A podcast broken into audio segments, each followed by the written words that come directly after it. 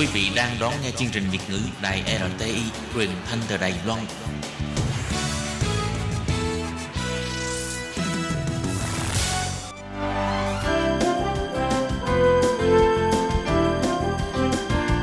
Xin mời quý vị và các bạn đến với chuyên mục Nhìn ra thế giới. Chuyên mục này gồm những nội dung liên quan đến quốc tế,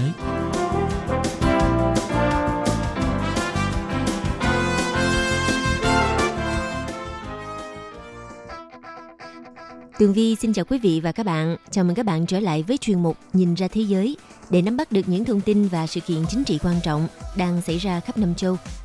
Các bạn thân mến, nội dung của chuyên mục ngày hôm nay bao gồm những thông tin như sau. Israel phê chuẩn kế hoạch xây dựng gần 2.200 nhà định cư ở khu bờ Tây. Tiếp theo xin mời các bạn cùng lắng nghe bài phân tích nước Mỹ trong năm 2018 và những dự báo năm 2019. Cuối cùng là châu Âu lo ngại về tình trạng biểu tình bạo loạn ở Pháp. Sau đây xin mời các bạn cùng theo dõi nội dung chi tiết.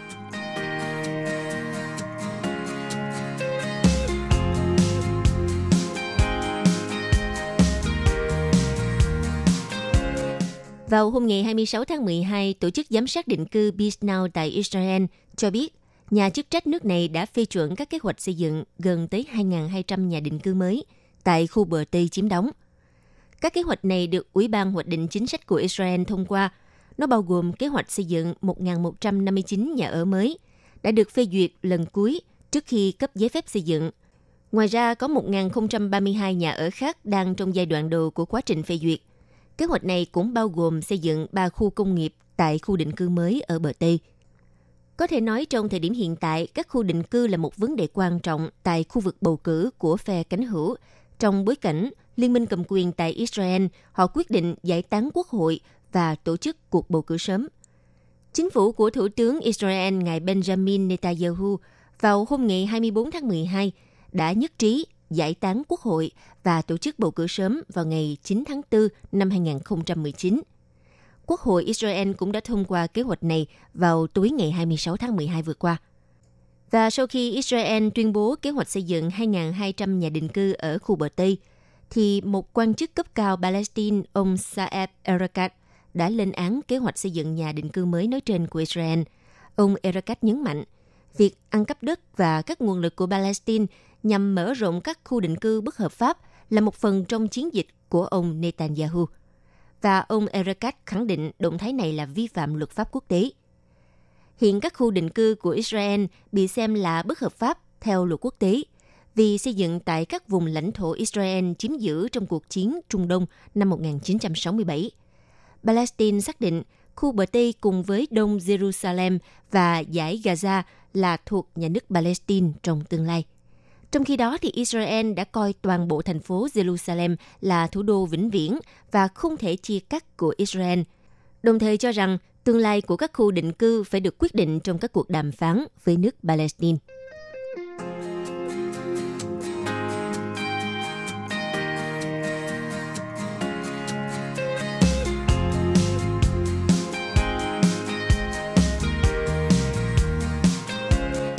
Thưa quý vị và các bạn, nhiệm kỳ của Tổng thống Mỹ ông Donald Trump đã được đánh dấu bằng các cuộc khủng hoảng từ đợt này cho tới đợt khác, kể từ khi ông lên nhậm chức cách đây gần 2 năm.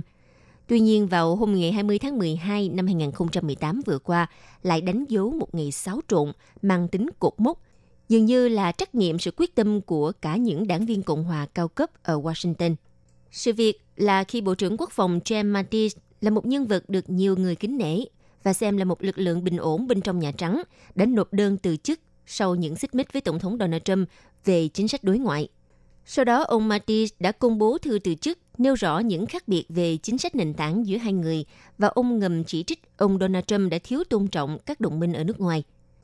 Trước đó, vào ngày 21 tháng 12, Tổng thống Donald Trump đã kháng cự lại áp lực đòi ông bỏ quyết định rút quân ra khỏi Syria, đồng thời ra kế hoạch đưa quân Mỹ từ Afghanistan về nước – và đẩy chính phủ liên bang tới việc đóng cửa vì kế hoạch xây tường biên giới của ông không được tài trợ. Thêm vào đó thì giá cổ phiếu của Mỹ trao đảo bởi vì giới đầu tư quan ngại về nguy cơ đóng cửa chính phủ cũng như tăng trưởng kinh tế chậm lại và Cục Dự trữ Liên bang dự đoán sẽ tăng lãi suất thêm nữa vào năm sau. Thưa các bạn, như vậy thì Donald Trump đang phải đối diện một năm 2019 đầy gian khó. một năm có khả năng bị chiếm lĩnh bởi cuộc điều tra do công tố viên đặc biệt Robert Mueller dẫn đầu để tìm hiểu xem liệu chiến dịch tranh cử của ông Donald Trump hồi năm 2016 có sự giúp sức của Nga làm ảnh hưởng bầu cử Mỹ hay không, cùng với các cuộc điều tra của Quốc hội về các hoạt động kinh doanh của ông Donald Trump, của gia đình ông và các thành viên nội các của ông. Phe Dân Chủ sẽ chiếm quyền kiểm soát Hạ viện Mỹ vào tháng 1 năm 2019 và định tận dụng lợi thế đó để mà đào sâu quá khứ của ông Donald Trump và chính quyền của ông. Vào hôm ngày 25 tháng 12, lãnh đạo phe Dân Chủ tại Thượng viện, ngài Chuck Schumer và người đồng cấp tại Hạ viện bà Nancy Pelosi đã cáo buộc ông Donald Trump chịu sự chi phối của các nhà lập pháp bảo thủ thuộc đảng Cộng hòa tại Hạ viện. Hãng thông tấn Reuters đã dẫn lời của ông Schumer và bà Pelosi nói trong một tuyên bố chung về vụ đóng cửa bước sang ngày thứ tư. Trước ngày Giáng sinh, Tổng thống Donald Trump đã đẩy đất nước vào tình thế hỗn loạn. Hiện tại, chính phủ Mỹ đã đóng cửa một phần nào vào giữa đêm ngày 21 tháng 12 vừa qua và hiện vẫn chưa có dấu hiệu gì về những nỗ lực mở cửa trở lại các cơ quan liên bang đã ngưng hoạt động do bế tắc chính trị xung quanh đòi hỏi của ông Donald Trump về bức tường biên giới. Tuy nhiên, ông Donald Trump vào ngày 25 tháng 12 đã có bài phát biểu Tôi không thể nói với quý vị là khi nào chính phủ sẽ mở cửa trở lại. Tôi có thể nói rằng chính phủ sẽ mở cửa trở lại cho đến khi chúng ta có một bức tường – một hàng rào hay bất cứ danh từ gì mà họ muốn gọi. Tôi sẽ dùng bất cứ danh từ gì mà họ muốn, nhưng nó chỉ là một thứ, đó là hàng rào để mà ngăn di dân đổ vào đất nước chúng ta và ngăn ma túy. Nếu tôi không có bức tường đó thì chúng tôi sẽ không mở cửa các cơ quan chính phủ. Có thể nói, việc xây dựng bức tường biên giới là một trong những lời hứa thường được lặp đi lặp lại nhiều nhất của ông Donald Trump trong chiến dịch vận động tranh cử – nhưng những người dân chủ thì chống đối quyết liệt ý tưởng này của Donald Trump.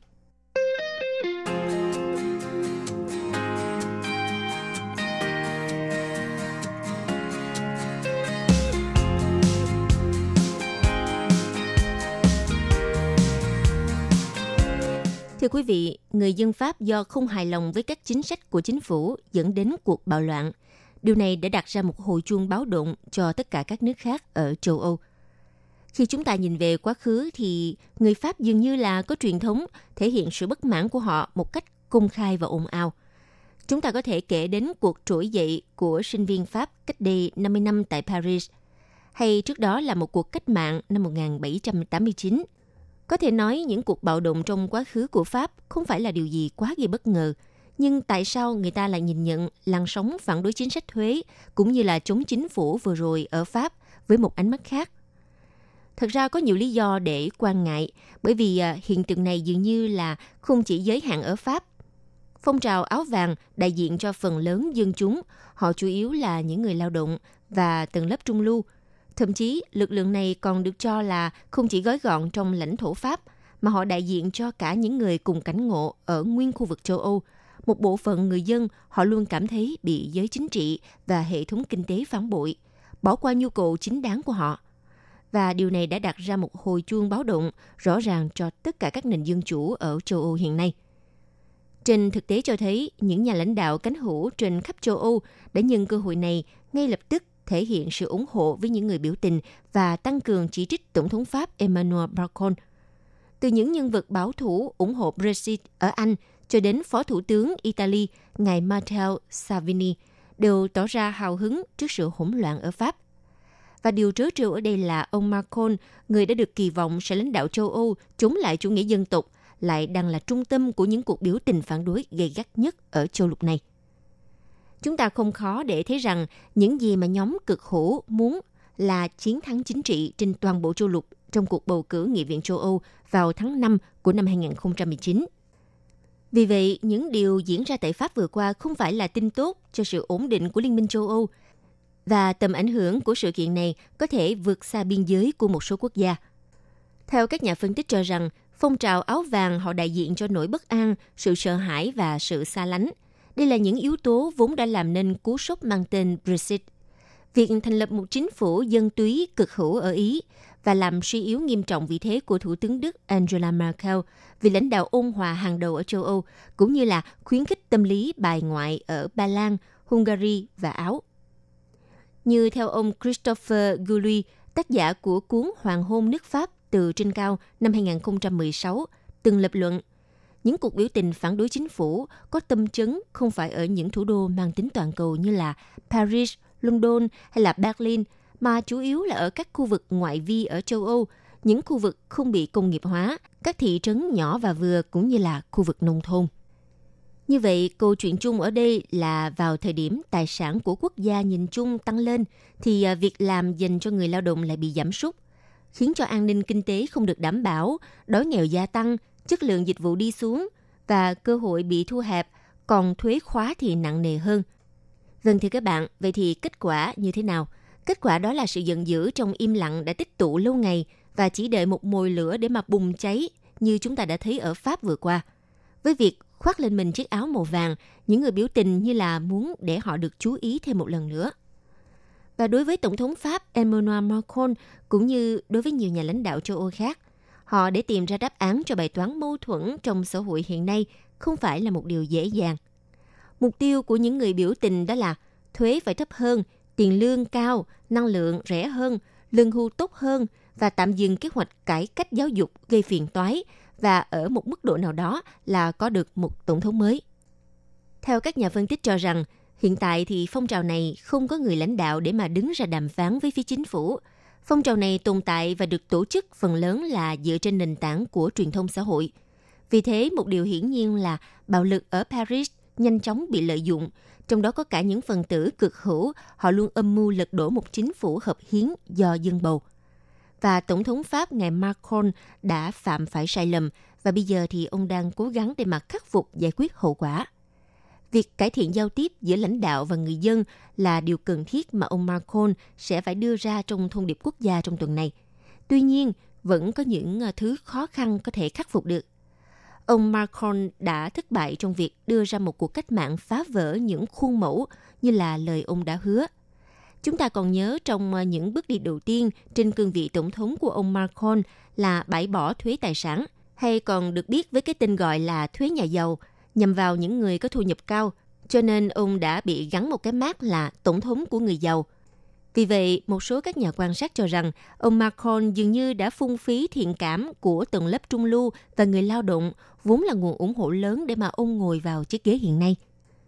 Ngoài ra thì các cuộc thăm dò cũng cho thấy làn sóng biểu tình ở Pháp có thể đã đạt đến đỉnh điểm về số lượng người tham gia. Sự ủng hộ công khai dành cho những người biểu tình đã giảm bớt, dù vẫn ở mức cao là 66% và đa số không tán thành bạo lực. Đây có thể là những tín hiệu tốt lành với chính quyền của Tổng thống Macron. Điều đặt ra hiện nay cho ông Macron là phải giữ vững sự tỉnh táo, nghiêm túc tiếp thu bài học sau các sự kiện gần đây. Và Pháp cần phải lắng nghe nhiều hơn nữa, thay vì chỉ biết xung phong dẫn đầu – và chắc chắn rằng Tổng thống Macron cần phải có sự nhượng bộ, chứ không đơn giản chỉ là đưa ra các biện pháp tạm thời để mà chữa cháy như là thời gian vừa qua.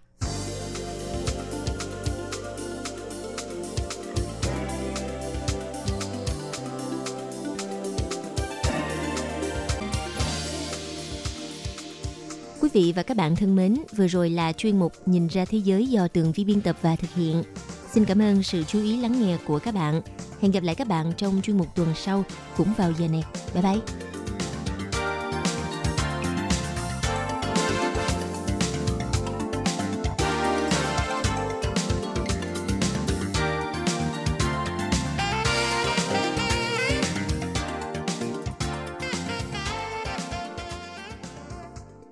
Hộp thư ban Việt ngữ Vietnamese Service PO Box 123 gạch ngang 199 Taipei 11199.